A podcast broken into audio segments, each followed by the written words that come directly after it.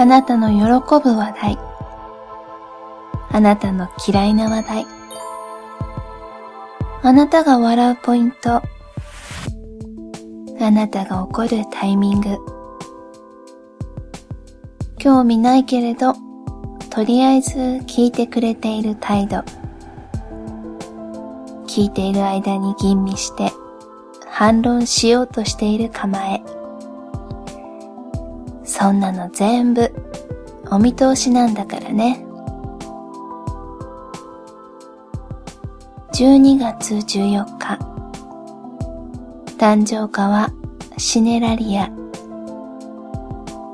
花言葉は望みある悩み。あなたって良くも悪くも本当に素直。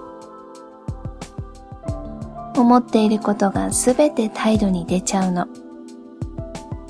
でも言葉にはしない。恋に気持ちを乗せるまでにはかなりの時間考えを要するみたい。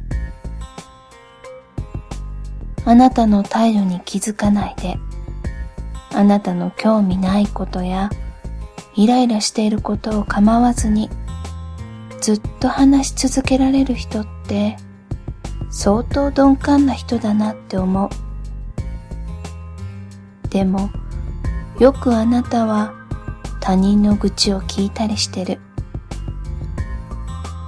やっぱりあなたのことを一番理解できるのは私だけなのかな。なんてもちろんそうありたいと思ってる良き理解者で黙っていても気づいてあげられる人になりたいあなたがあれって言うだけで何のことかわかるようになりたい。何でも知りたい。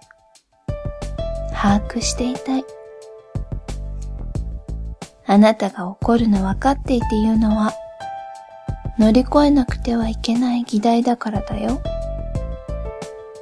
そこは二人で乗り越えていこうね。我慢しないし、させないためにいろんなことを話し合っていこうね。